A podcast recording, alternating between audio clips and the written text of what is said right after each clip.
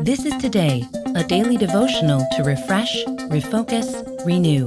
This is Today for Thursday, January 4. A royal mess.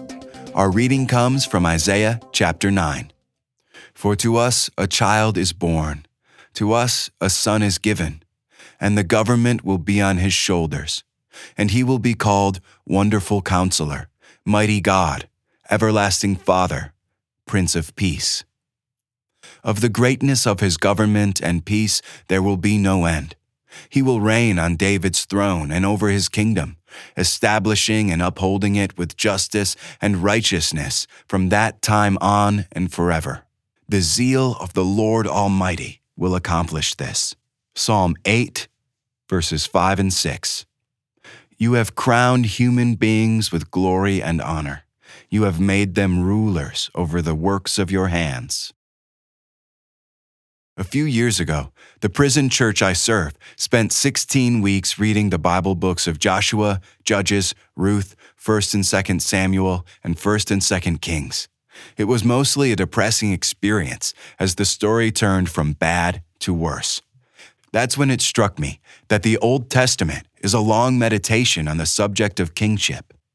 The first Old Testament story in Genesis 1 assigns to human beings a royal responsibility over God's created world. The next story pictures that responsibility as the careful tending of a garden. In the stories that follow, human beings quickly lose interest in serving God. Instead, they want to become gods themselves. From there, it's all misery and ruin until God takes things in hand and begins a long, even tortured process of putting things right. God sets out to establish his kingdom among the family of Abraham. God himself will be the king.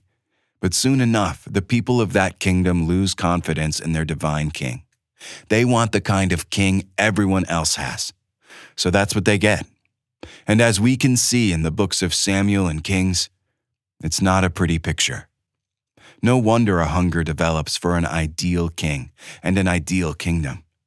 But that's a kingdom only God can establish. Pray with me. Jesus, you are the ideal king. You are God's answer to the world's aching need. You are the one who will make everything right. All glory belongs to you. Amen. This is Today.